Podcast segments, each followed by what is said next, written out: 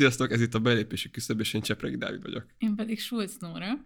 És hát boldog május elsőjét. Yeah! Éjjel, május első.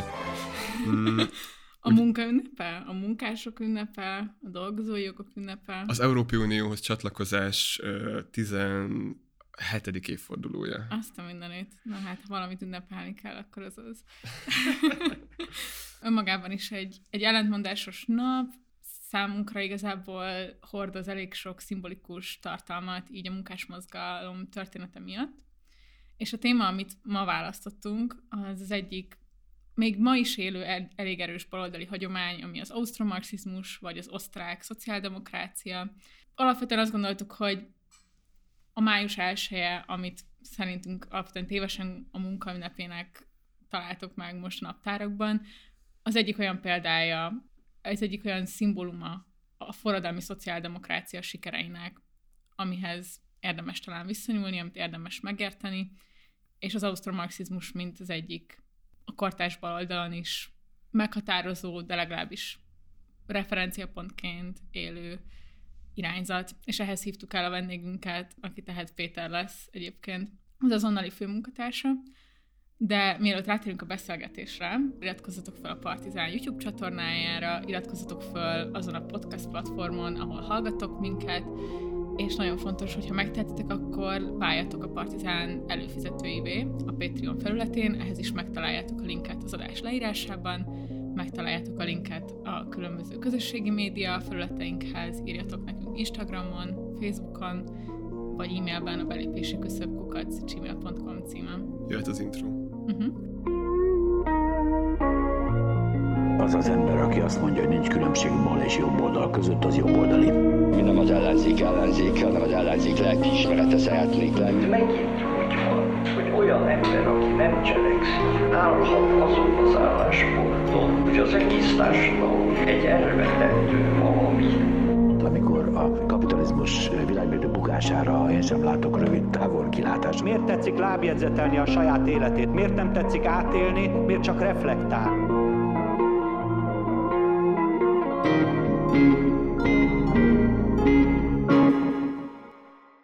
Na, eljutottunk arra a pontra, amikor a rendszerkritikus baloldal is Ausztriával példálózik.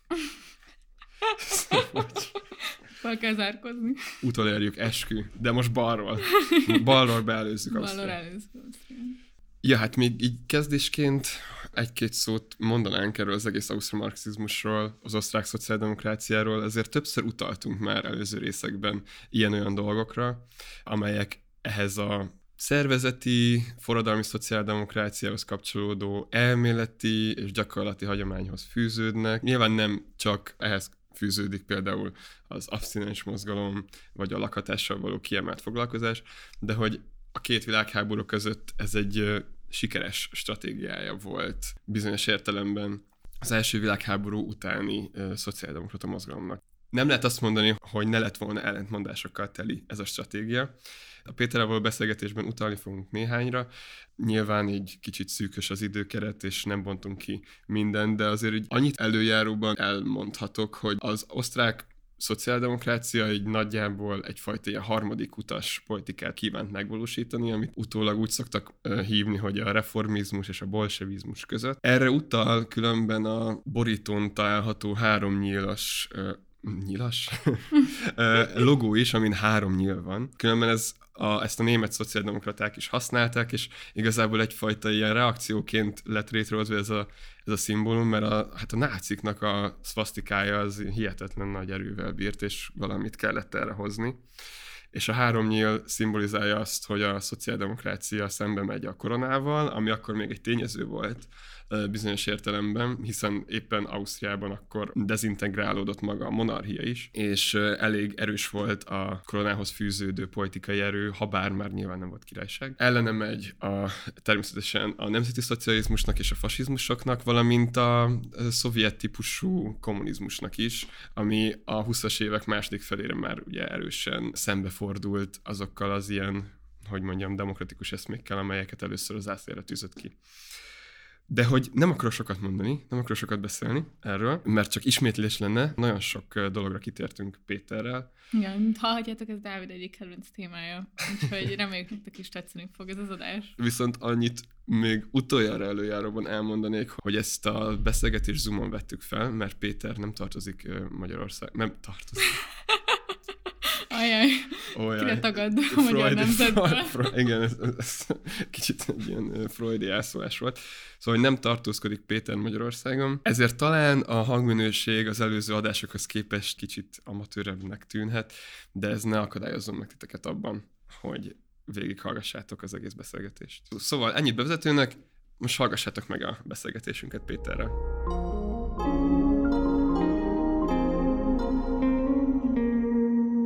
Tehát Péterrel fogunk beszélgetni, mindjárt bekapcsoljuk őt is. Az ausztromarxizmusról, a kortárs európai baloldali, jobboldali politikáról, milyen sikeres szociáldemokrata, szocialista kezdeményezések vannak, milyen történeti háttere van ezeknek, és hát Dávid, azt hiszem neked is ez egy kedves téma, úgyhogy ha még szeretnél valamit felvezetésként. Igen, nagyon köszi. Hát ö, alapvetően 2019-ben kezdtem el foglalkozni ezzel, annyira azért nem mélyen, de hogy kicsit mélyebben, mint egy átlag ember talán. Ennek az aktualitása akkor az volt, hogy ugye már Karácsony Gergely lett a főpolgármester, és többek között Péter is írt erről cikket az azonnalira, hogy a Vörös Bécs, két világháború közötti szociáldemokrata főváros, milyen szociálpolitikai és szakpolitikai példákat tud nyújtani egy új, hát szociálisan érzékeny esetekben baloldali városvezetés számára, és azt vettem észre, hogy elképesztően releváns mm, minden, amit így az ausztromarxizmushoz lehet kötni, inspiráló és izgalmas mozgalmi megoldások, kulturális kezdeményezések vannak. Ugye már többször is utaltunk ezekre az előző részekben, többek között olyan mondásokkal, hogy az ittas munkás nem gondolkozik, a gondolkozó munkás pedig nem iszik, vagy azzal kapcsolatban, hogy az osztályharc az egyben kultúrharc, és ö, utóbbit például most szeretném is kicsit kibontani, mert itt tökre félreértető például tényleg a mai kontextusban, amikor a kultúrharc az egy egészen mást jelent, mint a két világháború között. Szóval igen, én ezért, ezért is örülök annak, hogy erről most így beszélgetünk. Ja, én még azt vettem volna így felvezetésként, hogy ugye Péter ő az azonnalinak a főmunkatársaként dolgozik, és én már több éve nagyon örömmel követem a cikkeit, úgyhogy nagyon örülök, hogy itt lesz ma velünk. És akkor szerintem Péter, egyrészt üdvözlünk, másrészt, hogyha még bemutatásképp szeretnél valamit elmondani magadról, mi a kapcsolódásod ez a témához, stb. Akkor hajrá! Én is üdvözlöm a hallgatókat, vagy akik nézik a képernyőt. És hát a kapcsolódásom az egyrészt hát van családi is, tehát én részben a családi háttér az osztrák, burgelandi, bécsi, gráci, tehát mindig eléggé érdekelt engem Ausztria, Mm, és ezzel foglalkoztam tudományosan is, tehát Ausztria monarchiával doktoráltam a németeknél, főleg egyébként inkább Triest, meg ezzel a kapcsolatban, ugye arról is szoktam írni az azonnalin, tehát ez a másik mániám, a Triest, meg ez a vidék Isztria. Most pedig valóban megint az azonnali melletti munkámban, ami a tudományos munka, az, az megint igazából pont ez egyébként nagyon egyértelműen ez a vörös Bécsel foglalkozom, a Freiburg Egyetemen, a németországi Freiburgban, meg a Zürichi Egyetemen, ez egy habilitációs projekt, ami igazából az alkotmánybíróságról szól, ami, amiről egyébként szintén beszélhetünk, mert ez legelőször Ausztriában jelent meg az első világháborúban, és a Hans Kelsen, aki ugye egy ismert jogfilozófus, aki egyben alkotmánybíró is volt, és az ő elméletei, hát mint egy elméleti szinten nagyon kidolgozottak, és sok munka is született róluk, én inkább a történeti, meg politikai, meg éppen kultúrharcos kontextust akarnám jobban belevenni, hiszen ennek az alkotmánybíróságnak nagyon nagy szerepe volt abban, hogy a harcban, ami a Vörös Bécs és a Fekete, tehát klerikális szövetségi kormányzat között volt, abban ez az alkotmánybíróság egyébként nagyon politikailag aktív volt, ami éppen ugye Kelzen, akihez a tiszta jogtan kötődik, sajátos viszonyjal lehet ezt nézni, hiszen egyrészt egy tiszta jogtan, de ez a tiszta jogtan igazából azért nagyon politikai következményekkel jár. Nem véletlen, hogy aztán 34-ben amikor volt az autoriter fordulat Ausztriában, akkor rögtön fel is számolták az alkotmánybíróságot, hiszen az összes ilyen kulturpolitikai, lakáspolitikai, bérletpolitikai vita az egy idő után jogi vitaként jelent meg, tehát egyfajta technokrata nyelvezetben jelent meg, de hát mögött egészen egyértelműen politikai viták voltak, és azokat az alkotmánybíróság döntött el nagyon sokszor, és minek utána Kelzen, aki független volt azért a szocdemekhez állt közel, meg elég sok szocdem ült bent az alkotmánybíróságban, még nem is kellett jogi diploma hozzá, ők inkább a Vörös Bécsnek kedveztek. Úgyhogy ezzel foglalkozom úgymond tudományos vonalon, amúgy pedig az azonnali igen, a főmunkatárskodom, és ott is megpróbálom ezt a Vörös Bécset jobban behozni, hiszen a magyar baloldali diskurzusban ugye mindig Skandinávia szerepel, mint, mint követendő példa, ami tény is valahogy egy követendő példa, csak azért az kulturálisan és történetileg is elég messze van. Tehát nem hiszem, hogy egy az egyben meg lehet csinálni Magyarországon a Dán modellt, mert egy más társadalom. Hogy például nagyon erősen a, ahhoz, hogy a jóléti állam kialakult Skandináviában, szerintem az nagyon erősen kellett ez a, az az etnikai homogenitás is, ami nagyon sokáig megvolt a skandináv országokban. Tehát ez az összetartó közösségi gondolat, ami értem Magyarországon nem lehetséges, és Ausztriában sem volt lehetséges, mégis tudtak egy szintén baloldali projektet létrehozni, ráadásul Vörös Bécs jóval sikeresebb, mint az északi modell. Tehát azért svédeknél voltak már jobboldaliak hatalmon, vagy Dániában a szocdemek ugyan hatalmon vannak, de hát gyakorlatilag sokban azért jobboldali politikát folytatnak. A Vörös Bécs pedig immáron több mint száz éve, amikor demokratikus választás volt, akkor mindig győzött. Egyedül csak a autoriter időszakban, meg a náci időszakban nem, hiszen akkor nem voltak szocdemek, amúgy 1919 óta ez egy folyamatosan sikeres projekt, és az osztrák szociáldemokrata párt Bécsben továbbra is majdnem már 50%-on áll. Tök érdekes, hogy mondod, hogy relevánsabb lehet a magyar baloldal számára Ausztria, mint Skandinávia, mert ugye Ausztria az már gyakorlatilag a rendszerváltás óta úgy él a magyar politikai köztudatban, hogy itt csak utol kell érnünk.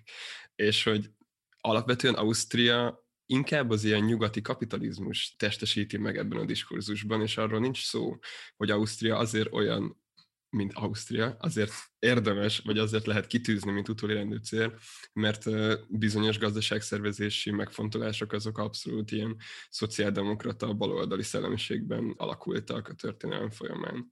Igen, szóval... ez, ez, a, ez az utolérni Ausztriát, ez valóban ez utolérni egy jóléti államot, tehát Ausztria hmm. aztán tipikusan nem a nyugati kapitalizmusnak a minta példánya. Ha valaki megkérdez egy néppárti embert Ausztriában, akkor az majdnem azt mondaná, hogy Ausztria egy szocialista ország.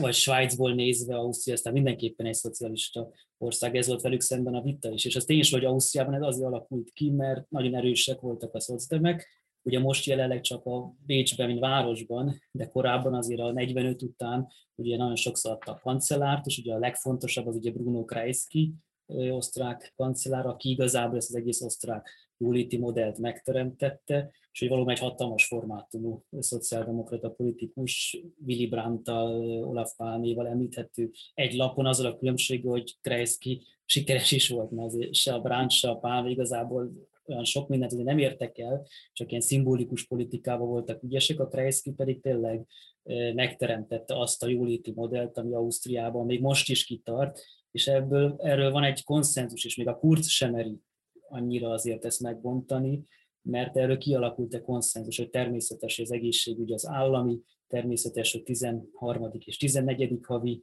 nyugdíj és fizetés is van. Természetes az, hogy a szakszervezeteket minden döntéshozatalba belehozni, tehát Ausztriában egy sajátos államszerkezeti modell is van, ahol kicsit azt lehet mondani, hogy egyfajta korporatív modell, hogy a szakszervezeteket és a gazdasági kamarákat is oda kell ültetni, amikor bizonyos döntések születnek, és a szakszervezeteknek is rá kell bólintaniuk. Óriási hatalom a szakszervezet, tehát majdnem egy millió tagja van, és ez valóban Ausztriát sajátossá teszi a nyugati országok közül, tehát Ausztria ez nem csak abban volt semleges a két a hidegháborúban, hogy úgymond nem csatlakozott egyik blokkhoz sem hivatalosan, hanem igazából megpróbált egy ilyen harmadik utat járni. Nem véletlenül mondjuk a Kreisky például jóba volt a Kádárral is.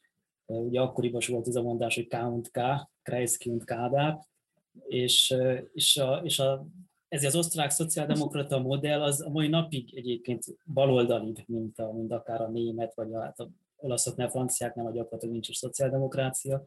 Tehát ezért, amikor azt mondjuk, hogy Ausztriát utolérni, akkor az tényleg nem, nem azt jelenti, hogy, hogy egy brit típusú, vagy akár svájci típusú neoliberális modell, hanem állami egészségügy, nagyon erős állami lakáspolitika, nagyon erős szakszervezeti részvétel. Persze ez Bézse még erősebb, ugye a Vörösbésnek az volt a jelszava, és mai napig, hogy a bölcsőtől a sírig gondoskodunk mindenkiről, ami tényleg is való, mert, mert a bölcsödék is bizonyos fizetés alatt ingyenesek, sőt a temetéseket is bizonyos fizetésig az maga a város vállalja.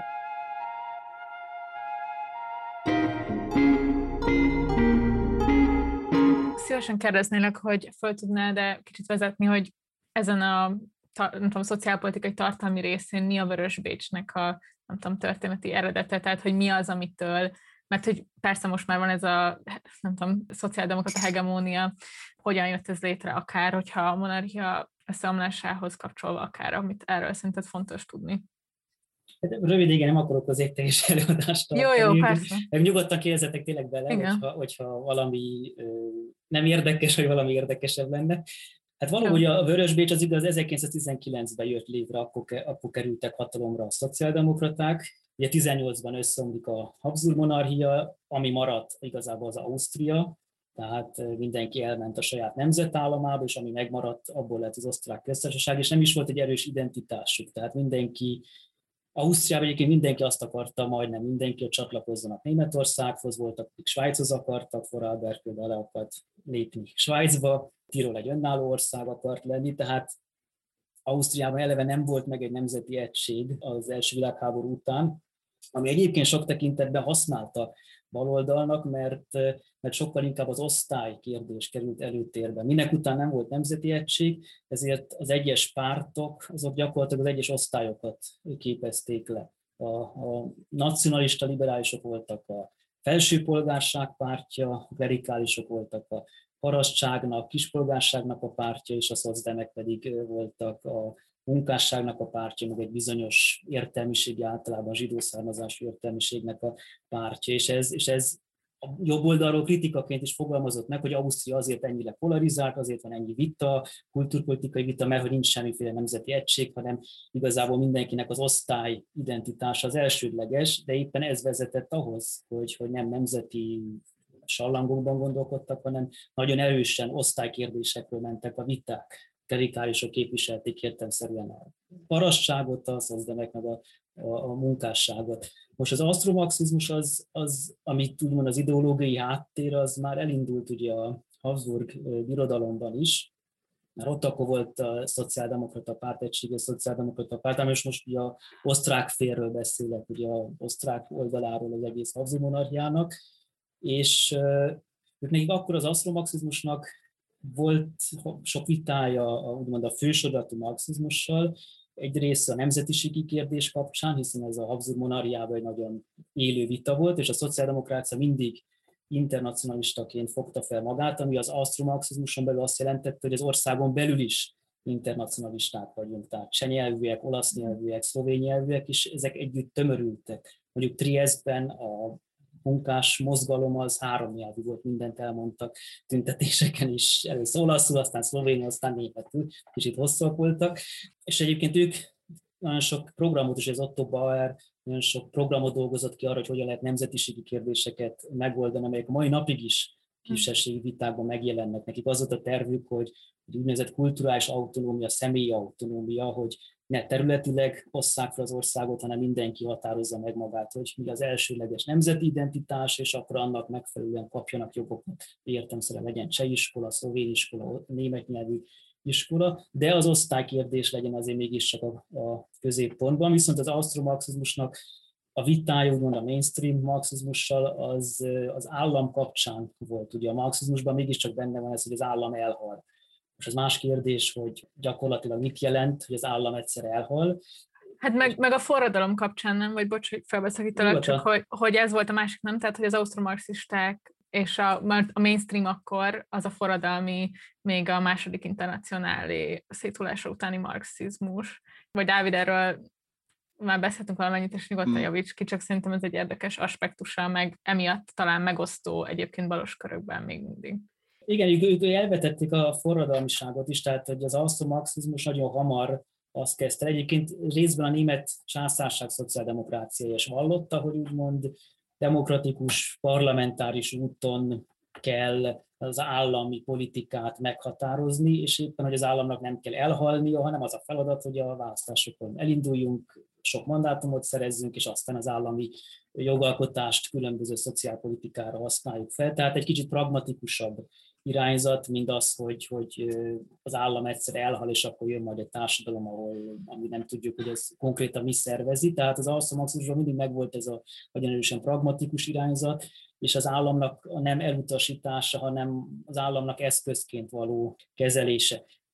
Az más kérdés, hogy, a, hogy az osztrák marxistáknál is azért például a proletár diktatúra megjelenik, tehát például a 26-os Linci programjukban megjelenik célként, hogy a cél az a proletár diktatúra, de ez egyébként a tényleges politikájukban azért nem volt nagyon jelen, sőt ez még egy kicsit, inkább egyfajta provokációként vették ők ezt fel a programjukba, hogy úgymond hergeljék a, a klerikálisokat, meg a liberálisokat, de valóban az alszomarxizmust egy ilyen pragmatizmus jellemezte a nemzetiségi politikában is, tehát ők például majdnem azt lehet mondani, hogy a végén a Habsburg császárság utolsó bástyája az a szociáldemokrácia volt, mert ők nagyon támogatták, hogy ez milyen jó, ez egy ilyen internacionalista ország, sok nép együtt, és éppen mert, mert nem a nemzeti kérdés dominál, meg nem ilyen nemzeti dolgokról nem ezek alapján jövünk össze, ezért az osztálykérdések tudnak jobban dominálni a Habsburg monarchián belül is. Csak uh-huh. 1907-ben vezetik be Ausztriában az általános, legalábbis a férfiak számára csak általános választójogot. Ugye Magyarországon nem volt egyáltalán, ugye Magyarországon végig 18-ig a lakosság kevesebb, mint 10%-a tudott csak szavazni. De Ausztriában 1907-ben bevezetik, és a szociáldemokraták nagyon erősek lesznek. Tehát először a legerősebb frakciót alkotják, majd utána azt a másik legerősebb, egy irgalmatlan erős pártról van szó. Nagyon sokan meg is lepődtek, hogy olyan hely, helyekről, amelyeknél azt gondolták, hogy ó, ott majd biztos a nacionalisták győznek, ott is taroltak a, a szociáldemokraták mindenütt. Például az említett Triestben, ahol az olasz nacionalisták nagyon erősek voltak, minden jelöltet megszereztek a, a, a helyi olasz vagy szlovén nyelvű szociáldemokraták. Tehát gyakorlatilag 1907-től mondhatjuk azt, hogy az asztromarxizmus, mint, mint tényleg demokratikusan legitimált a parlamentben bent ülő és részben még az államiságot is támogató erőként van jelen, és amikor 18-ban szétesik a, a monarchia, akkor pedig még inkább megerősödik az ő jelenlétük, ebben a kis Ausztriában, ugye az első kancellár és szociáldemokrata, Karl Renner, az alkotmány kidolgozásában is nagyon erős szerepet játszanak, ugye az említett Hans Kelsen, ő is, ő, vagy gyakorlatilag ő dolgoztak az osztrák alkotmányt, csak aztán először a szozdemek és a klerikálisok között nagy koalíció volt, de ez csak egy évig tartott, és 20 után a szozdemek csak Bécsben tudtak már hatalmon maradni, ami azért történt meg, mert a Habsburg monarchiában országosan demokratizálták a választójogot, de nem a helyi szinten. Tehát Bécsben 18-ig a keresztény szociálisok voltak hatalmon, ugye talán Karl Egger neve ismert, ugye ő mint egy ilyen antiszemitizmus előfutáraként, vagy a populista politika előfutáraként szokás tartani. Őhoz volt hosszú ideig, és Bécsben, meg minden más városban is nem volt még demokratikus a választójog, az csak 18 után lett a városokban, tartományokban, és ezért Bécsben aztán, ott aztán óriási sikert arattak a szozdemek, tehát 60% feletti eredményt kaptak, és 20 után, amikor ez a nagy koalíció szétszakadt, ez az alkotmányozó nagy koalíció, akkor alakult ki az a helyzet, ami az, az egész két világháború közötti helyzetet megalapozta, vagy az ottani vitákat megalapozta, hogy Bécsben a vörösök voltak hatalma, mondom, ilyen 60-65, néha akár majdnem 70 százalékkal, és az egész ország, az összes tartomány is, meg a szövetségi kormányzat is az meg mindig fekete volt, tehát klerikális, vagy a klerikálisok és a német nacionalisták koalíció, és ebből értelemszerűen számos vita alakult ki,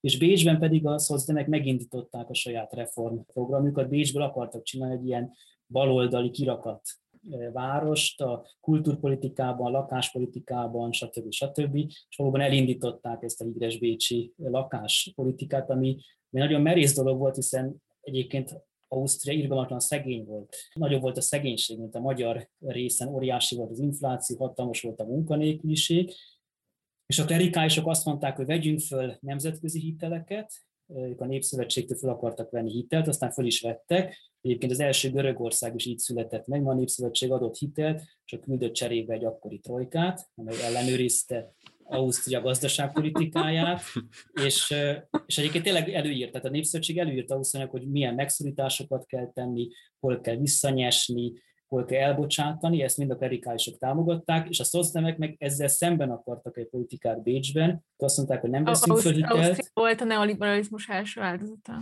Hát sőt, mondani, ugye a, a, a fészek.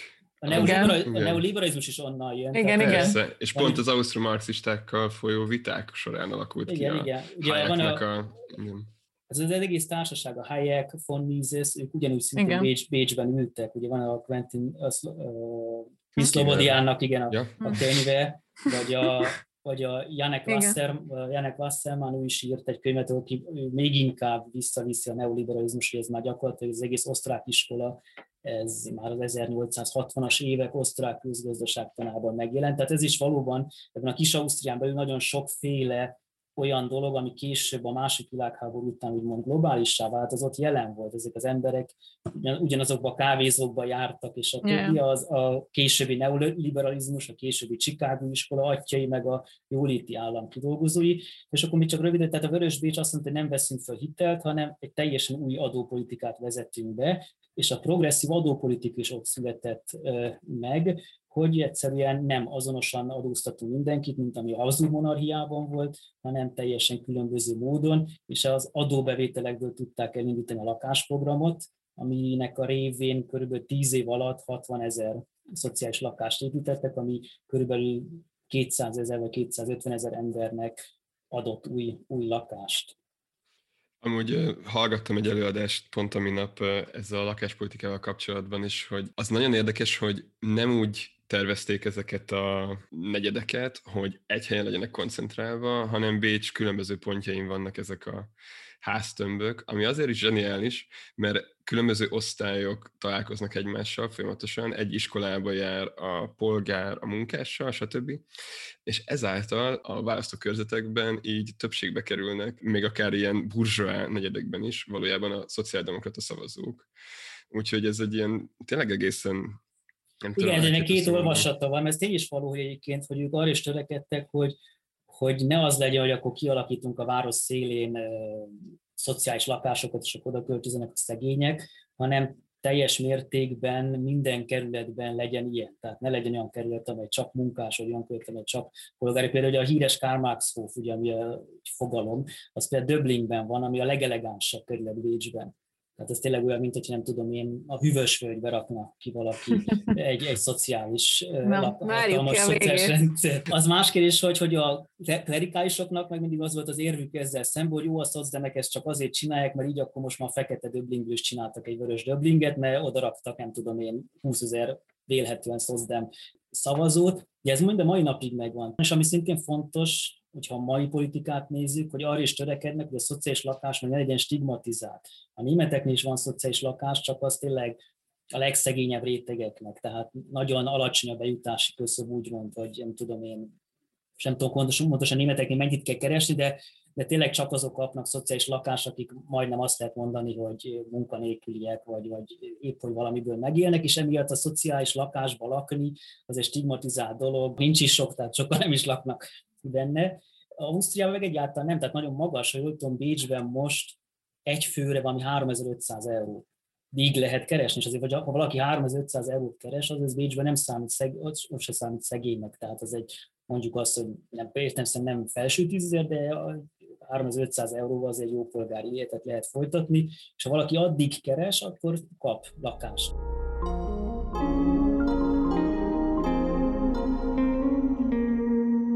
Én még egy-két dologra vissza akarok menni egy a történeti kontextusba, aztán igazából aktualizálhatjuk a kérdést, hogy mi van manapság Bécsben vagy Ausztriában, és mi van a bal oldalon. De itt ugye említetted te is azt, hogy a 27-es Linci programban még benne van a proletár forradalom, vagy a proletár diktatúra, bocsánat, mint egyfajta ilyen provokáció, és a És hogy ez az egyik ilyen érdekesség, vagy ez a legnagyobb vád, ami balról érkezik az Otto Bauerékkel szemben, vagy úgy magával az ausztromarxizmussal szemben, hogy ők valójában sokkal radikálisabbak szóban, mint amilyenek tettben és hogy ez visszavezetik már egészen az első világháború utánig, amikor így meg lehet, meg lett volna a lehetőség arra, hogy így valójában a szociáldemokrata mozgalom eltörölje az osztrák államot, ehelyett a Bauerék inkább azt mondták, hogy koalícióra lépnek ugye a feketékkel, és így kiveszik a mm, forradalom vitorlájából a szejet, úgyhogy akkor még vidéken is volt elég erős támogatottságuk, ami ugye visszaesett a 20-as évekre. Ezzel kapcsolatban akartam hozni amúgy egy ilyen érdekes magyar vonatkozású dolgot. Van egy ilyen nagyon érdekes anekdóta erről, hogy a Kumbéla felveszi a kapcsolatot Otto Bauerrel, aki akkor a német-Ausztria, ugye Ausztriának a külügyi minisztere és így a Kun Béla megkéri az, a Bauert, hogy ugyan tegye már átjárhatóvá a határ Magyarország, vagy a Magyarországi Tanácsköztársaság, és az akkor szintén tanácsköztársaságként működő Bajorország között, és a Bauer erre nemet mond, mivel hogy azt gondolja, hogy az Antant ezáltal az élelmiszer ellátást megakadályozna Ausztria felé, és így kiéheztetni az osztrákokat. És ez egy ilyen visszavisszatérő dolog, hogy hát, hogyha a Bauer akkor azt mondta volna, hogy így megnyitjuk a határokat, akkor Egyesülünk világ... Bajorországgal. Igen, egyesülünk Bajorországgal, és kialakul... A Fidesz álma. Úristen, ez mennyire torszkép. És na, szóval, hogy az az, a, az, az állítás, hogy Bauer ezáltal effektíve a világforradalmat így megakadályozta. Szóval, na mindegy, vannak még ilyen uh, egész érdekes Nem, ez biztos egyébként ez így van, tehát ezért mondom, hogy, de egyébként megakadályozni, ők nem akartak világforra, tehát ők, ők, ők ebben tényleg pragmatikusak voltak, tehát a Bauer nem is, például mondjuk a bécsi kommunisták, akik tényleg kevesen voltak, azok ezt az egész Vörös Bécset nem szerették, mert szerintük ez egy megalkuvás, burzsúj dolog, stb. csak a piac törvényeit követi az állam, persze, hogy kicsit a, beavatkozik, de igazából ez nem kommunizmus. A balerék nem is akartak kommunizmus, tehát ők valóban volt bennük egy ilyen pragmatizmus, hogy állapodjunk meg, amit ki lehet hozni a realitásokból, azt hozzuk ki, de ők, a Bauer nagyon ellene volt, tehát az osztrák kommunisták akarták, hogy Ausztriában is legyen tanácsköztársaság, mondjuk mondjuk négy ember megjelent.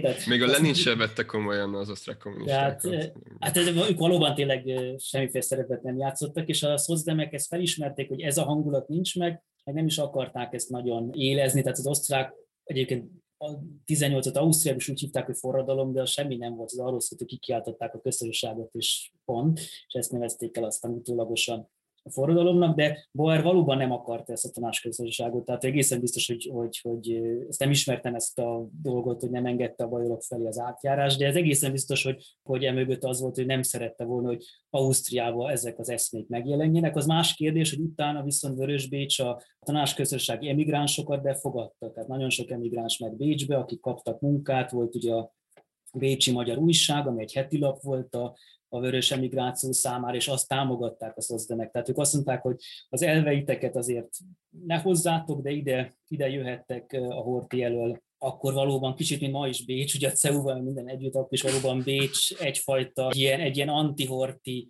emigráció központtá vált, ahonnan egyébként úgymond, úgymond nemzetközi körök is tudták támadni a hortit, tehát a Vörösbécs, az mindig ők kezdték ezt az egész hortifasizmust, meg stb. Mhm. stb. Meg folyamatosan tiltakoztak, hogyha horték valamit csináltak a munkássággal szemben. Tehát így támogatták, de, de nem akartak, az egész egyértelmű nem akartak tanácsközösséget, hanem ezt beleírták a programjukba, igazából tényleg valószínűleg inkább csak provokációként, de nem, nem merült fel ez a Vörös Bécsből, hogy, hogy ebből legyen kommunizmus. Nem, ez az emigráció ez nagyon izgi, és erről akartunk is beszélni, hogy itt olyan személyekről van szó, mint Lukács, vagy Ducsinszka Ilona, aki később ugye a Palányi lesz neki a második férje, és hogy így tényleg ez valahogy szerintem annyira ilyen izgalmas szál, hogy a, a magyar, nem tudom, forradalmárok, akik uh, kikerülnek Bécsbe, és utána van egy ilyen, nem tudom, eszmetörténeti szál is, hogy így mennyire meghatározóak lesznek pont ezek a magyarok utána a teljes ilyen posztforradalmi, ilyen balos letargiának a, nem tudom, továbbmozdításába, értelmezésébe, stb. A Ducsinszka Ilona szerintem az egyik legérdekesebb karakter Igen. ezek közül. Ő egy ilyen magyar arisztokrata nő, aki, aki rossz társaságba keveredett, és a Galilei körnek lett a tagja, ami Magyarországon az ilyen a a kommunista, a szociáldemokrata ifjúságnak volt az egyik ilyen mm, fészke, akikből később kikerültek a tanácsköztesség vezetői, és ilyen híresebb szociáldemokrata szervezők, és pont az ő könyvében olvastam, mert magyarul is megjelent a, azt, hogy a, hogy a, hát a Vörös Bécsnek az ilyen tragikus bukása az milyen, hát milyen szervezeti hiányosságok miatt alakult ki 1934-ben. Meg ő ilyen nagyon szépen leírja azt, hogy amúgy hogyan nézett ki, hát hogyan néztek ki a mindennapok igazából ebben a valóságban, és Bécsben, és amúgy erre akartam még rákérdezni, hogy esetleg tudnál erről mesélni, hogy persze a lakáspolitika, különböző osztályok találkozása gyakorlatilag a város minden területén, de hogy, de hogy mit jelentett a gyakorlatban például az, hogy az osztályharc az egyszerre kultúrharc is? Mert az én elképzelésemben, vagy az én értelmezésemben ez így olyan szakpolitikai intézkedésekből szűrhető le, hogy, hogy például igen, a Polányi Károly tanította a munkásoknak létrehozott népfőiskolán, a Ducsinszka Junával együtt, a, Freud, a Sigmund Freuddal együtt, a Hans Kelsennel együtt, akinek a tanít, híres tanítmánya volt különben még a Bibó István is. Szóval, hogy hogy, hogy néztek ki ezek a mindennapok a Vörös Bécsben? Igen, a kultúrharc azt jelentette valóban, hogy oktatáspolitika, valláspolitika területén, kultúrpolitika területén is próbáltak reformálni. Tehát például az egyik volt, hogy hogy megszüntették a kötelező vallási oktatást, tehát a hittan az választható lett. Ez Otto Glöckl nevéhez fűződik, aki úgymond az oktatásban volt a nagy reform pedagógiai bécsi tanácsnok, tehát mondjuk a, a bécsi várospolitikáról, vagy lakáspolitikáról beszélünk, akkor Hugo Breitner neve nagyon fontos, ő volt a pénzügyi tanácsnok a Bécsnek, aki ezt az egész adópolitikát bevezette. A nagy lakásokra, nagy tulajdonokra, autókra, lovakra, vagy például a bálokra, és egyébként mind a mai napig Bécsben megvan, hogy a báli adó, a bálok után is kell adót fizetni, és akkor ebből jöttek a bevételek, a másik oldalon pedig az Otto Glöckler volt, aki pedig a reformpedagógiát és egyfajta, lehet azt mondani, laicista, szekularista irányzatot képviselt. Először ő osztrák oktatási államtitkár is volt az egész szövetség kormányban, csak hát ugye aztán szétesett az nagy koalíció, és ők ezt Bécsben folytatták. Egyrészt az, hogy olyan iskolákat létrehozni, hogy nem annyira szegregáltak a gimnázium és összes többi, hanem egységesíteni. Másrészt mondom a vallási jelleget visszaszorítani, hogy a hitoktatás az csak alternatívan választható tantárgy, legyen különböző reformpedagógiai mozgalmakat támogatott, az eleve virágzott Bécsben a különböző reformpedagógiai iskolák, tehát nagyon sok ilyen, ilyen jellegű kezdeményezés is volt, amelyek ugye magániskolák voltak, de az állam is támogatta őket, és valóban ezek a népfőiskolák ez is nagyon fontos szerepet játszott, több is volt, és ezeken tényleg a cél az volt, hogy a munkásságnak tudás átadni, és akkor mindenféle előadás volt, akár nagyon magas tudományos előadások is, tehát filozófia, jogelmélet, történelem, stb. De úgymond gyakorlati tudás is, tehát lehetett ott angolul tanulni, lehetett ott egyszerűen írni, olvasni tanulni, hogyha valakinek nem volt meg ez a készsége, és ez valóban nagyon kiépített volt, tehát majdnem minden kerületben jelen voltak, és a, és a munkásság között tényleg nagyon népszerű volt. Ez a bécsi balliberális, vagy akár kifejezetten szociáldemokrata értelmiség, akik között mondom a zsidóság felül volt reprezentálva, az ott megjelent tanárként. Tehát az összes ilyen híres nagy név, akiket lehet ismerni, és a Freud, Kelsen, stb., ők mind tanítottak, tartottak órákat ezeken a helyeken, és ők alkották a szociáldemokratáknak a az értelmiségi bázisát, hogy az írókat lehet mondani, Schnitzlert, Musil, stb. Ezek, ezek, ezek mind, mind az értelmiségi bázisok voltak a szociáldemokraták mögött, és a kultúrharc is ehhez kapcsolódik. Például volt az egyik nagy botrány, azt hiszem 21-ben, amikor a Schnitzlernek a, a Magyar Körtánc című darabját, betiltotta a szövetség kormányzat. Itt gyakorlatilag ez egy társadalomkritika volt a hipokrita nagy polgárságról, tehát az egy körtánc, hogy mindig bemutatja, hogy mi van a színpadon, és amögött pedig egy egészen más mondjuk szexuál morál jelenik meg a polgárságon, arisztokráciánál, és ez be tiltva, és Bécs kiállt, hogy nem, nem engedély be legyen tiltva, és akkor ebből is hatalmas vita lett, és egyébként végig az alkotmánybíróság azt mondta, nem lehet betiltani. Vagy szintén hatalmas vita lett a krematóriumból, az első krematóriumból, azt mondja, a katolikus tanítás szerint elvileg nem lehet mm. elégetni a holttesteket, és Bécsbe beve, ö, akartak egy krematóriumot, egy le is készült, és ezzel ellen is teljesen ki volt a klerikális kormány, és minden módon meg akarták akadályozni, ebből is aztán egy alkotmánybírósági vita lett az alkotmánybírósága a Vörös Bécsnek adott igazat, és megépülhetett a krematórium. Tehát ilyen jellegű kulturpolitikai viták voltak, amelyek főleg a, a vallás és az állam kapcsolatát érintették, és értemszerűen ezzel a klerikások nagyon lázadtak, és nagyon erősen egyébként az antiszemitizmus épp ezért jelen volt. Mert mondom, minek után az értelmiségi bázis a szociáldemokratáknak, főleg zsidó származásokból állt, azért végigment az a narratíva, hogy, hogy ezek a zsidók megvezetik az, a szegény osztrák munkásságot, és föllázítják őket a rendes katolikus egyház ellen. Tehát a Vörös Bécs mellett volt mindig egy Fekete Bécs is, az előbb említett Janek Wasserman, egy amerikai történész, ő írta el egy érdekes könyvet a Black Vienna, ahol éppen leírja ezeket a antiszemita, de akár neoliberális, jobboldali köröket Bécsben, amelyek szintén nagyon erősen jelen voltak, mint egy a Potsdam Bécs alternatívájaként, és ott is nagyon sok minden kialakult, ami aztán később virágzott ki globálisan.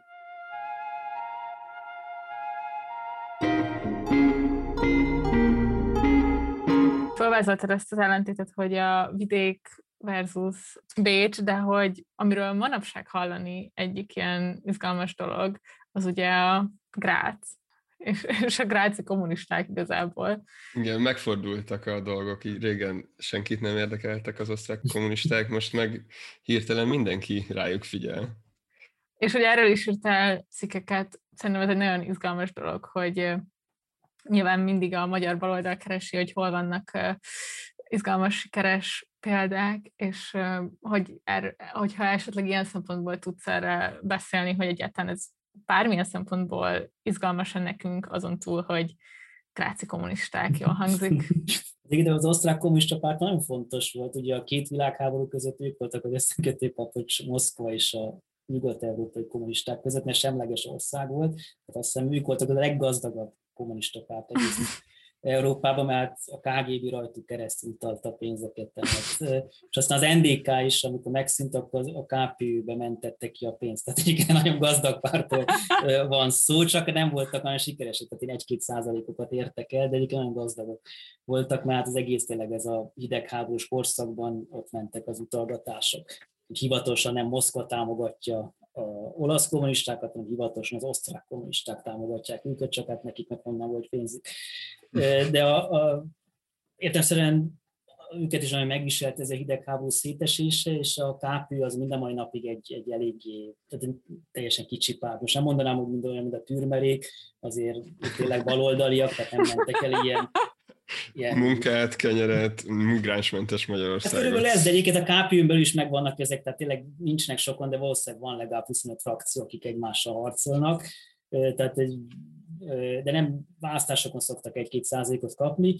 Grácsban ott, ott valóban érdekes, hogy gyakorlatilag ők a, a baloldali ellenzék, mert a szocdemek és a zöldek nem annyira erősek, de ennek tényleg inkább személyi oka van, meg Grác soha nem volt egy vörös város, a Grác inkább egy barna város volt, erős volt már a két világháború között is a, ez a szélsőjobboldali mozgalom, az FPÖ nagyon erős volt a második világháború után, tehát hosszú a szélsőjobboldal adta Grácnak a polgármesterét, csak amiatt, hogy Grácsban nem volt bejutási küszöb sohasem, ezért a KPÖ az 1-2 százalékával is azért mindig jelen volt a politikában, mert Bécsben van bejutási küszöb, tehát ott a KPÖ soha nem is volt bent a Bécsi Városházán, kap két százalékot is kész pont. Ráza be tudtak jutni, tehát mindig valamelyes jelen voltak a közéletben, és egyszer a 80-as években olyan politikusok jelentek eh, meg, ez a Káltenekkel például, akik valóban felismerték, hogy teljesen pragmatikus szociális politikát kell folytatni. Tehát igazából ők azt csinálják, mint a Vörös Bécs csinálta, hogy nem ideológia,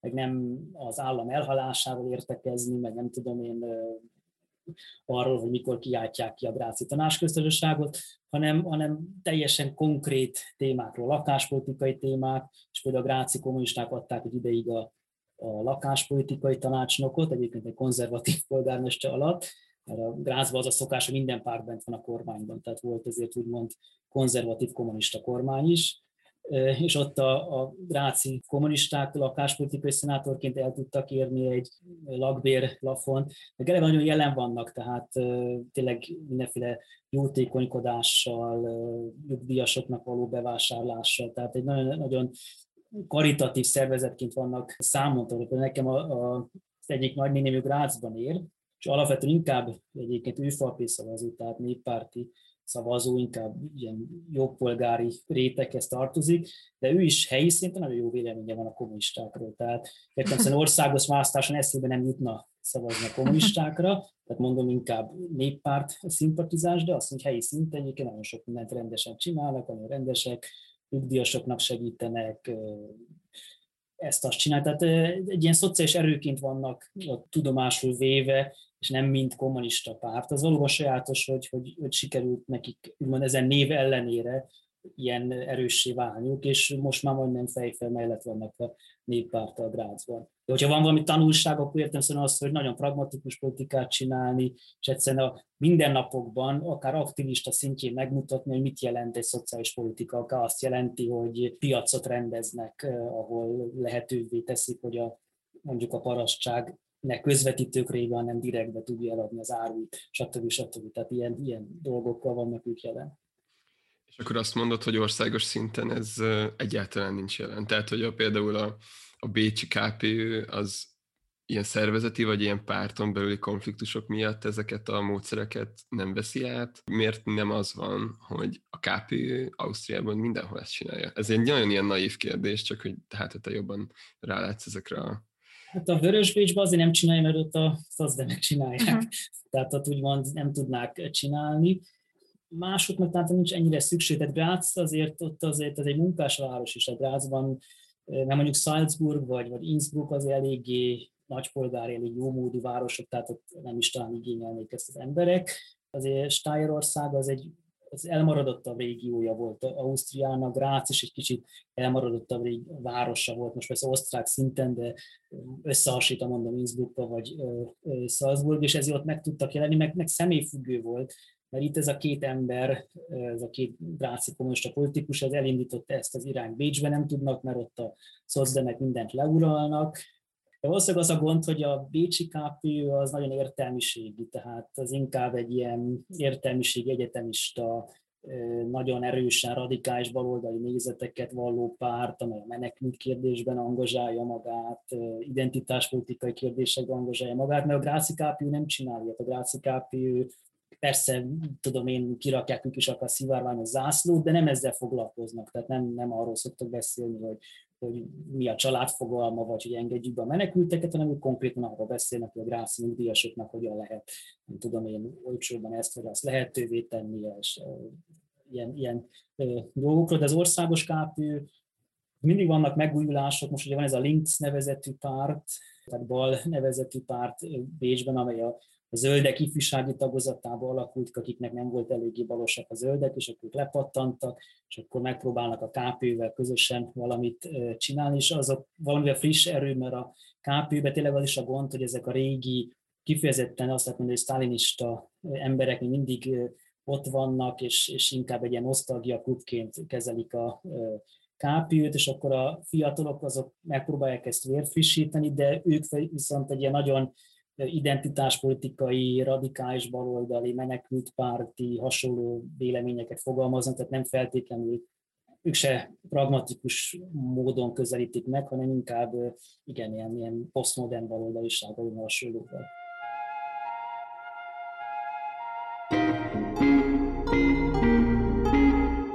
Én nagyon szívesen beszélgetnék arról, hogy így általában mit gondolsz baloldalról, meg ilyesmi, mert hogy azt egy nagyon érdekes jelenségnek találom, hogy ugye azt írtad például a Mércés VTF baloldal sorozatban, ami nem tudom, nekem viszonylag ilyen formatív volt, abban az időszakban szocializálódtam bele a baloldaliságba, és amikor volt ez a sorozat, és abban írod, hogy, hogy kívülállóként sok sikert kívánok. Most meg az elmúlt, nem tudom, egy-két évben azt érzem, hogy az egyik ilyen legmeghatározóbb ilyen külső reflexiós pontja lettél az ilyen balos, nem tudom, közegnek, vagy legalábbis annak a részének, akik politikával akarnak foglalkozni.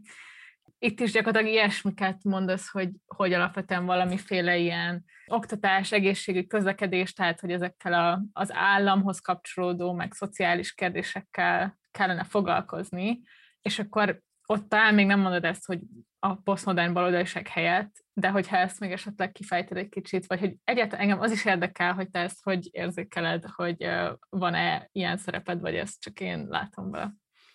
Köszönöm a megtisztelő, vagy nem tudom, ugye ez megtisztelő volt, de nem, köszönöm tényleg.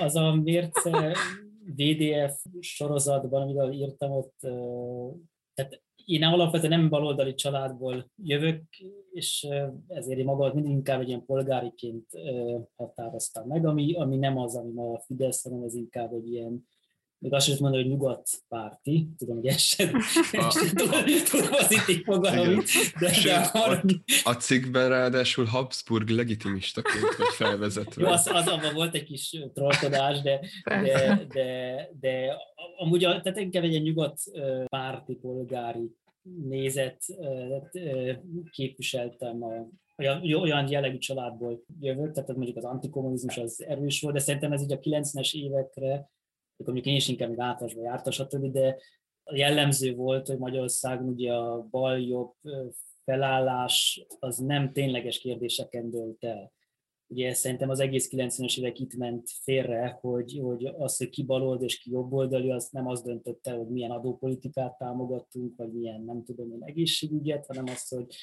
kinek a családját a holokazva hurcolták, vagyis kinek recsken, ki az, akinek a családjában több MSZNP tag volt, és ki az, akinek több bebörtönzött volt, és ilyen dolgokban, és emiatt viszont a jobb oldalon is voltak emberek, akik egyébként hogy akkor is szociálisan gondolkodtak, meg a baloldalon is voltak emberek, akik meg egyébként tökéletesen neoliberálisak voltak, hogy Bokros Lajos, aki egyébként szerintem okos ember, de ő egy klasszikus jobboldali liberális politikus, tehát van helye a politikában, de hogy mit keresett a szocialista párba, azt nem tudom.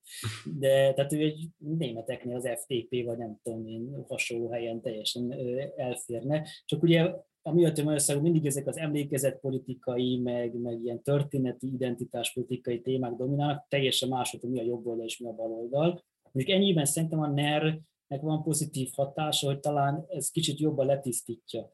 Tehát, hogy most már nem azt lehet látni, hogy, hogy az alapján jobb oldal és baloldali valaki, hogy hogyan viszonyul, nem tudom én, Trianonhoz, meg nem tudom én mihez, hanem talán a szociális politikák is jobban előtérbe kerülnek, ott pedig én egyébként valóban támogatok baloldali gondolatokat, csak nem, nem mindenben ideológiailag, hanem, hanem ilyen pragmatikus baloldali programokat, hogy, hogy ami tényleg az egészségügyre vonatkozik, oktatásra vonatkozik, közlekedéspolitikára vonatkozik, és ott nem véletlen, hogy a Vörösbécset támogatom, és nem mondjuk a néppártot, vagy a kurcot, vagy hasonló programokat. Tehát ott abban én nem tartom magam kívülállnak. A baloldalisággal szemben nekem van néhány ilyen kicsit elméleti jellegű problémám, de lehet, hogy ez hosszú lenne ilyenekről beszélgetni. Engem nagyon érdekel néha, egyébként.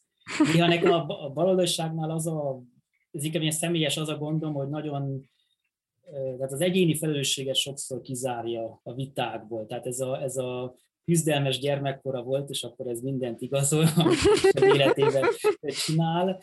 Ez, ez nekem kicsit kizárja azt, hogy az ember azért, azért sok tekintben tud ura lenni önmagának is. És ilyen értelemben, amikor valóban mondjuk akár az áldozathibáztatás fogalmát bevezeti, az nagyon sokszor viszont egy felelősség elhárítás is.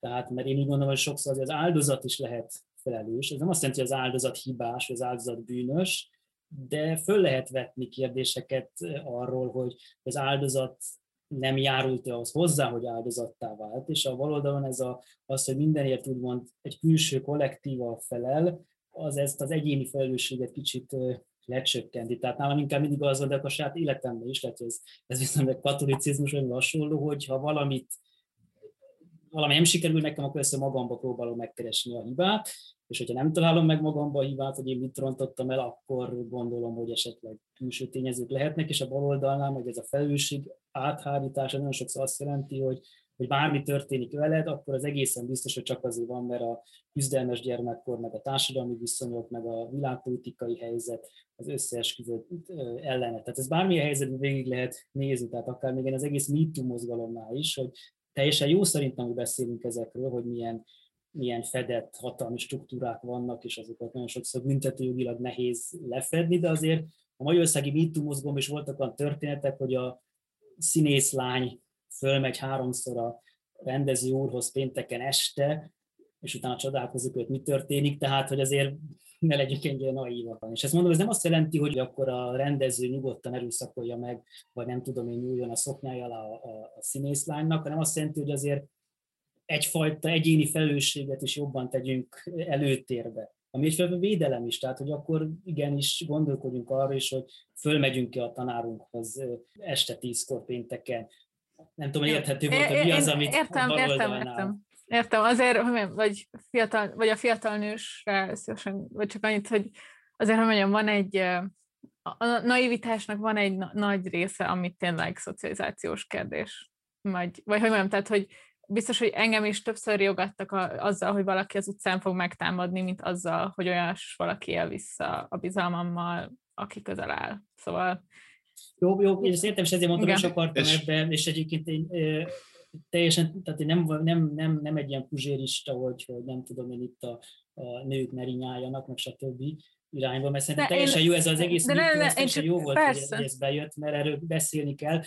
Talán ez nem is volt a legjobb példa, nem... Nem, szerintem az általános, az általános szempont, amit mondasz, én például tudok menni, meg szerintem most van is egy ilyen post baloldalnak, vagy post leftizemnek szokták keretezni, akik, tehát Zsizsek is beszél ilyenekről, amiket most te mondtál, tehát hogy szerintem így nagy vonalakban, csak a konkrét példák azok mondjuk mások lennének, mert igen, mások lennének, de igen, bocs, Dávid.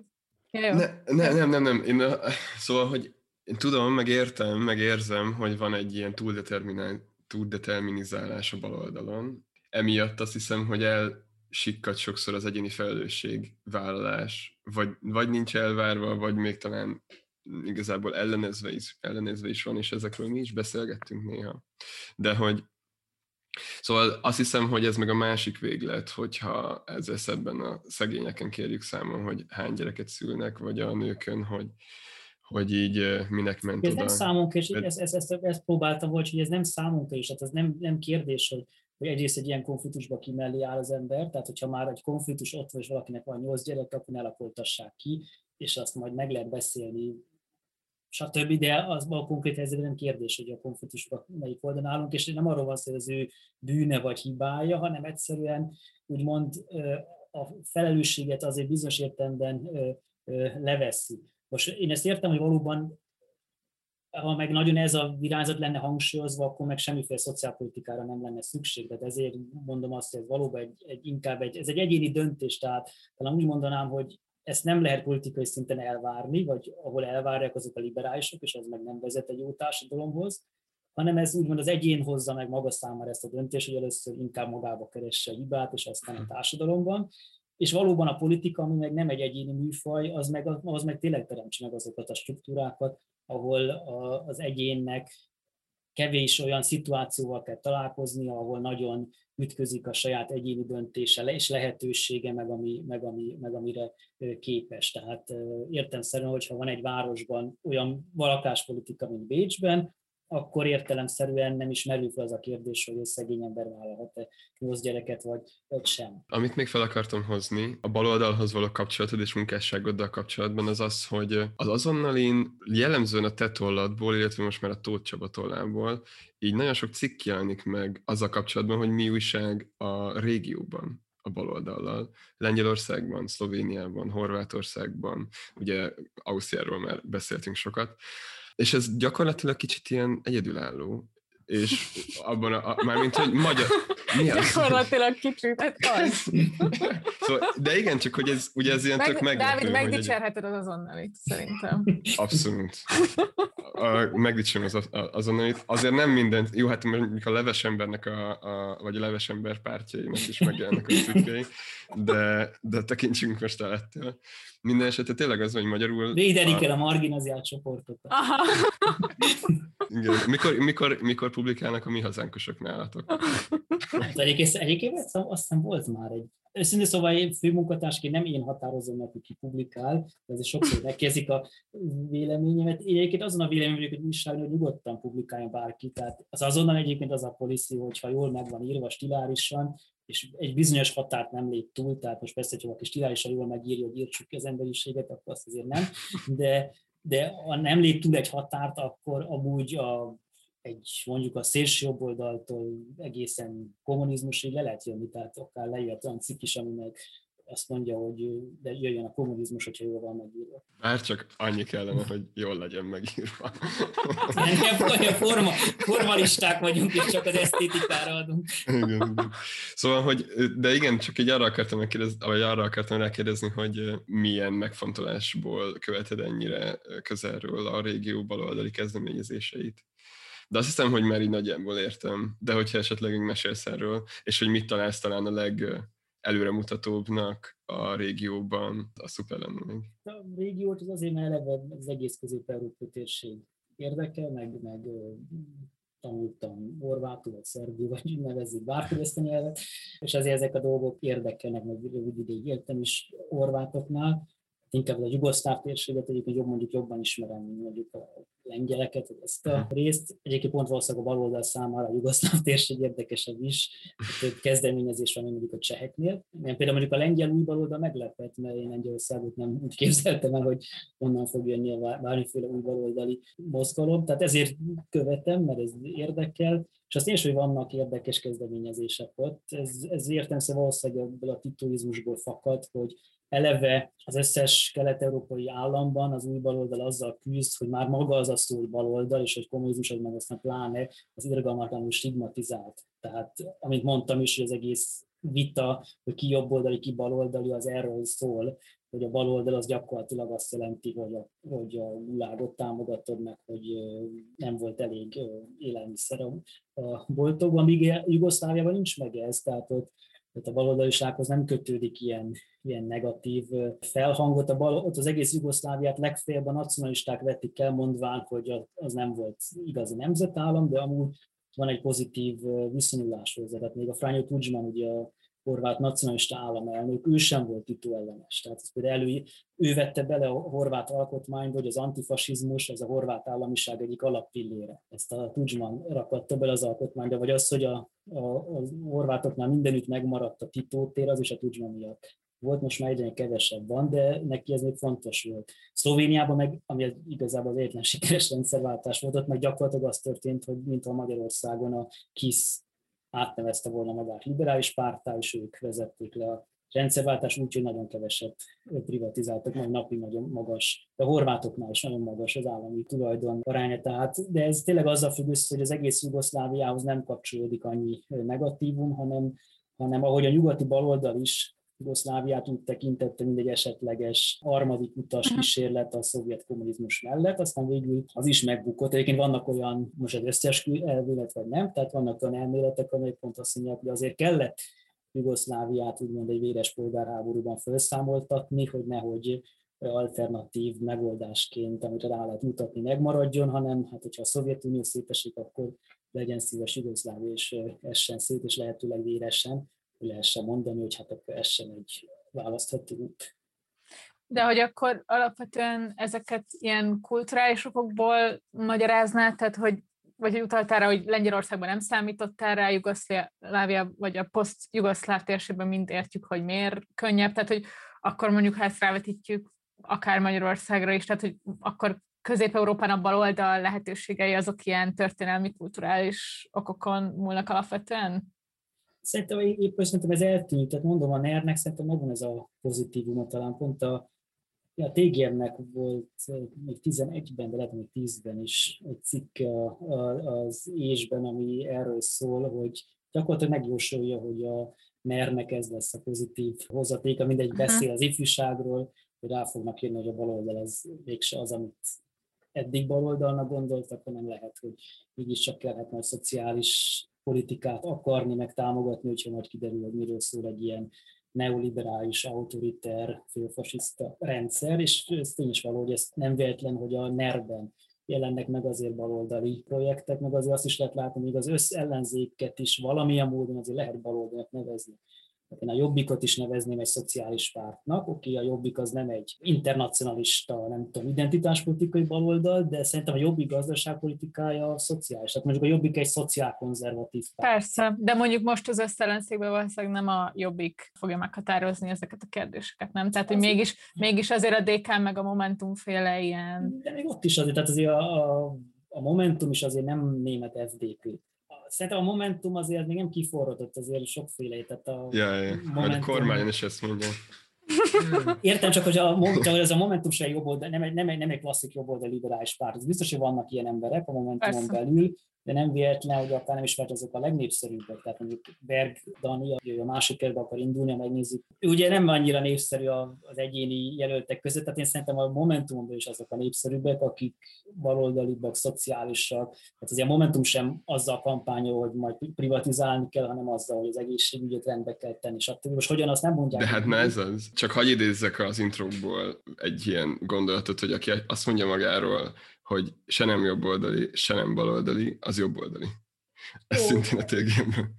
Ez oké, okay, de én csak most, de most lemenve a Momentumról, mert nem akarom tényleg én őket most ö, támadni, vagy bármi, hanem azért úgy érzem, hogy a- arra a kérdésre visszatérve, hogy mi Magyarországon, meg Közép-Európa baloldaliság, hogy szerintem a NER ilyen értelemben azért Uh-huh. úgymond pozitívá tette. Tehát egyrészt szerintem ma már nem kínos boldognak lenni, tehát ezt ki tudja valaki mondani, és nem is feltétlenül kell neki akkor magát, nem tudom, 56 miatt igazolnia, vagy Igen. bármi. Illetőleg eleve a program is megmutatta, és egyre inkább ilyen kérdések állnak előtérbe. Tehát nekem vannak jobbikos ismerősöm, akik maguk elmondják, hogy hát igen, tényleg nem azon kellene pörögni, amin ők korábban pörögtek, hogy akkor most határon túl magyarok, meg stb., hanem hát igazából tényleg az a fő kérdés, hogy az egészségügyet hogyan oldjuk meg, meg a, a lakáspolitikát, meg stb., és ehhez kellett egy ilyen nagyon erős sok, ami a, a NER, és erre reakcióként biztos, hogy születik, tehát az a kulturális handicap, ami megvolt a baloldalnak egész Közép-Európában, az ilyen értem ország Mhm. Eltűnik, és Magyarországon talán még inkább, még sokkal nagyobb a jobb oldali sok.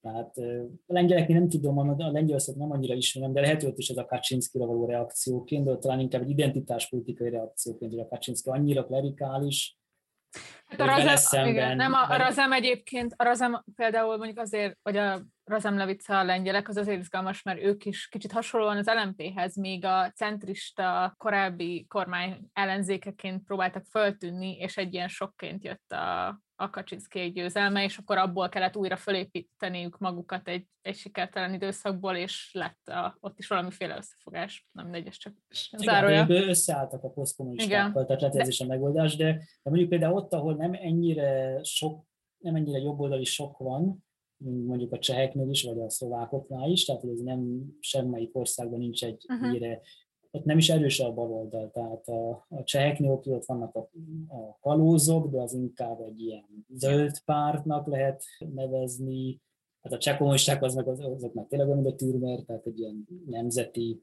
nacionalista nyugdíjas klub, és a szlovákoknak meg nem tudok, tehát a szlovákoknak ott, ott nincs is nagyon Ja. ilyen baloldali. A progresszív Szlovákia azt talán kicsit olyan a Momentum, hogy azért mennek el szociálliberális irányba, de azért hivatalosan liberális pártű, de szerintem Közép-Európában tényleg eltűnhet ez a téma, hogy, hogy, hogy a jobb oldal és a bal oldal az csak történetileg van értéke. Az más a Fidesz éppen ezért nyomatja mindig ezt a tanácsközösségot, meg stb. stb.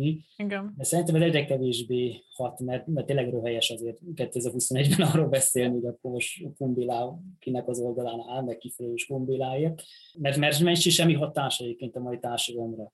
Tehát még hogyha Kádárról beszélnénk, ami egyébként valószínűleg szükséges vita lenne egyszer Kádár szerepét megítélni, és én nem csak negatívan látom őt, az még értelmes lenne, vagy akár még azt mondom, hogy a jobb oldalt is lehet vádolni hortizmussal, vagy akár szálasival is, mert azért képviselnek ők ilyen nézeteket, és de most pont Kumbilát előhozni, hát a magyar baloldal nincsen senki, aki bármilyen módon Kumbilához ugye, kötődne, tehát, de ezt azért csinálja a Fidesz, hogy, hogy ez az identitáspolitika legyen elő, és akkor ezért ugye a Fidesz nyelvezetében a Fekete Győr András is Lenin fiú, meg stb. Tehát, Volt ő Hitler is, azt hiszem, a, Bencsik Andrásnál. ezt nem tudom, de Momentumnak ilyen rendszeres visszatérő ez a Lenin fiúzás. Igen, igen, igen. Mhm. Tehát, hogy ők a Lenin fiúk.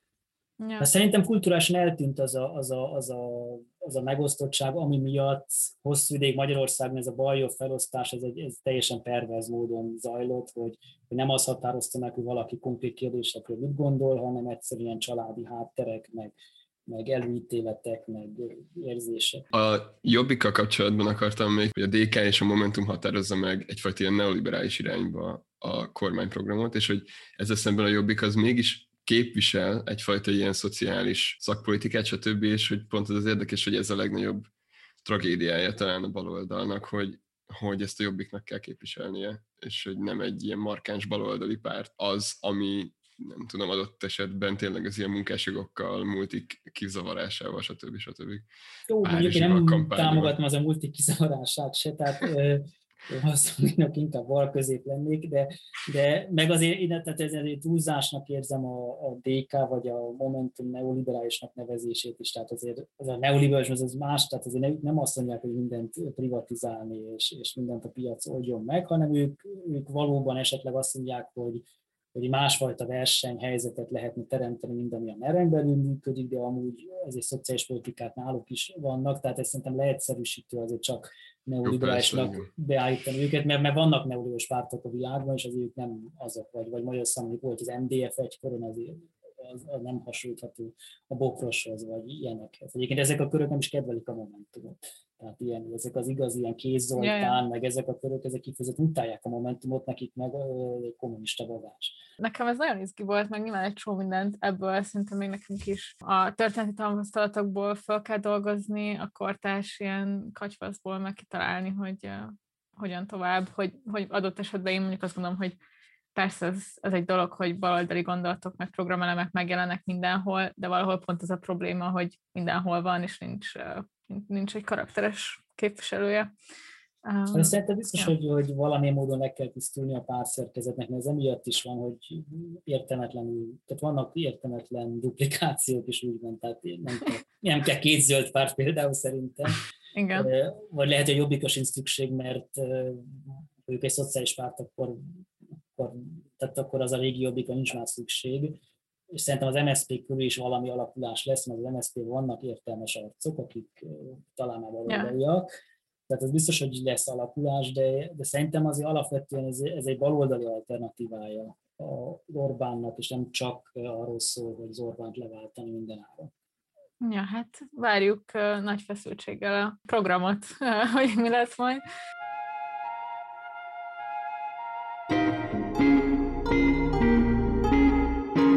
Péter, nagyon köszönjük, hogy ilyen sok időt ránk szentel, és ezekről beszélgettél velünk. Én nagyon remélem, hogy lesz még lehetőségünk élőben is beszélgetni, mert ugye ezt most Zoomon kellett felvennünk, nem csak a pandémia miatt, hanem mert nem is vagyunk egy helyen.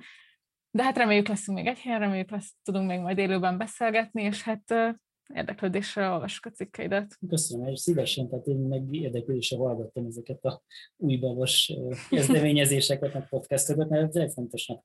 Tehát szerintem ez fontos, hogy, hogy a baloldal más jelentsen az Magyarországon.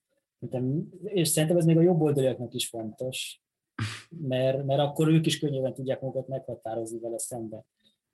Tehát az, az a jobb oldalnak se jó, hogyha baloldal csak annyit jelent, hogy, hogy kumbéla, hanem akkor a baloldal az, mert értem, több, tehát olyan kérdésekről kéne vitatkozni, amelyek az emberek életét jobban érint, és ebben teljesen egyetértek abban, hogy ez az osztálykérdés. És ott elfogadom, hogy vannak emberek, akiknek egyébként egy olyan lakáspolitika számít, ami, ami a főbérlőnek kedvez, mert olyan helyzetben van, vagy egy olyan egészségpolitika, ami a privatizált egészséget támogatja. De akkor erről folyjon a vita, és ne, ne identitáspolitikai kérdésekről, akár jobb, akár baloldali identitáspolitikáról. Na hát elmen. Köszönöm, meghallgattátok ezt az adást, hogyha tetszett, akkor mindenképp iratkozzatok fel a Partizán podcast csatornájára, YouTube csatornájára, látogassatok el a Belépési Küszöb Facebook oldalára és Instagram oldalára, írjatok nekünk a belépési küszöb gmail.com címen, és hogyha tehetitek, akkor váljatok a Partizán előfizetőjévé, hogy még több ilyen műsor készülhessen. Ezt a Patreon oldalán tehetitek meg, amihez a linket megtaláljátok az adás leírásában hogyha követitek a platformainkat, akkor látjátok, hogy igyekszünk válaszolni a kommentekre is, amelyeket írtok a posztjaink alá a Facebook oldalunkon, illetve a Partizán társalgóban. Szóval bátorítanánk mindenkit arra, hogyha például a Partizán társalgónak nem vagy a tagja, akkor lépj be, és ott tudjuk folytatni a beszélgetést minden epizód után. Nagyon köszönöm még egyszer, jövünk két hétben. Boldog május elsőjét! Előre! Sziasztok!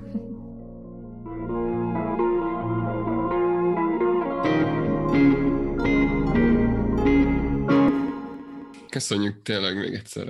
A beszélgetés nagyon izgalmas volt, és reméljük tudjuk amúgy valamilyen formában folytatni majd, mert arról például nem beszéltünk, hogy mi a különbség a hegeliánus és a kantiánus marxizmus között. Ez a kis kérdés. erre, Két erre mondatban megpróbálom összefoglalni. Tervezhetünk rá egy külön alkalmat. Meghallgatott a műsor lesz. Igen, ha, ha magam megcsinálnék adást, akkor csak arról szólna. Igen, mindig megvádolnak minket, hogy nem igyekszünk közérthetőek lenni, de hát igen, a számomra legérdekesebb kérdéseket kiszerkesztjük az adásból.